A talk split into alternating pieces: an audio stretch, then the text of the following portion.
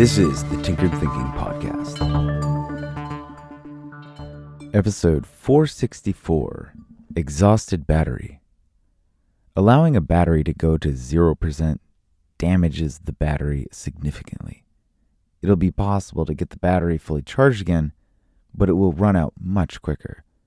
At the same time, charging a battery to 100% isn't that great either, and also injures the life of the battery. People are in some sense quite similar. We do best with daily sprints of work and nightly rest in order to recharge.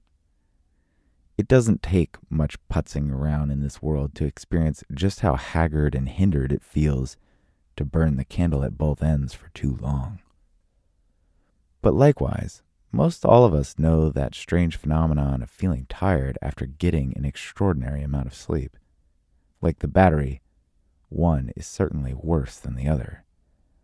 Best to oversleep than overwork. But even better is to keep the equation balanced. There's always tomorrow for more work. And if we overdo it today, our ability to stay consistent tomorrow drops.